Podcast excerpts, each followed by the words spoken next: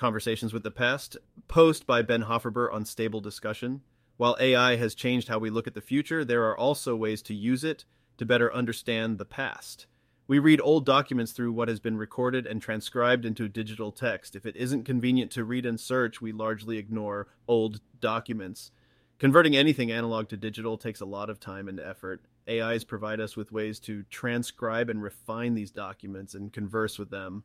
I have my bias that AI is an exciting topic. Still, I think this is talk to documents capability gets around the hype and shows off something very useful. Everyone has old files or old documents that can't easily be digitized. No one has time to do much with them. Why not offload the effort on an AI and get it off your old bucket list? What's possible here is easy enough to set up and better than most paid software available for individuals. I found the capability for AI to assist with documents as I was reading through the documentation for an AI tool called LangChain. While they have a conventional search for their documentation, they also have an AI powered chatbot whom you can ask for directions and explanations and even help brainstorm use cases that aren't directly documented. Talking to it was like conversing with a textbook and getting back a clear and well documented description, including sources. I wanted to talk to every book or presentation I read to ask questions about the content. I'm sure this is a Kindle feature in the making. It was intoxicating, but unfortunately, sometimes impossible to set up.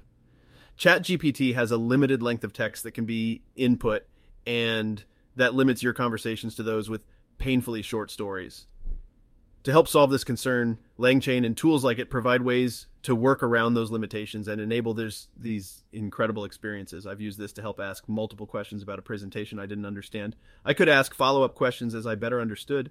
It's like putting on your own Q&A with the speaker. As a good millennial, I of course adopted these ideas as a side hustle and built an app following this concept.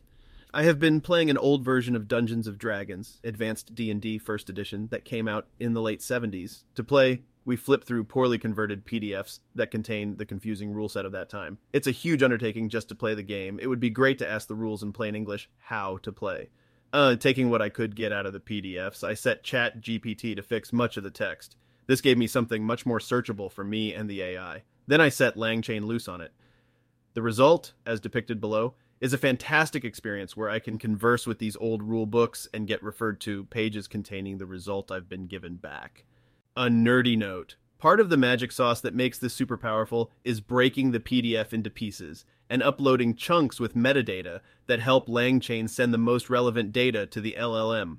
This makes the prompt much more concise and less likely for the AI to get confused about what it has been sent there are a ton of great use cases for this tool chain, many different types of documents with a diverse set of needs.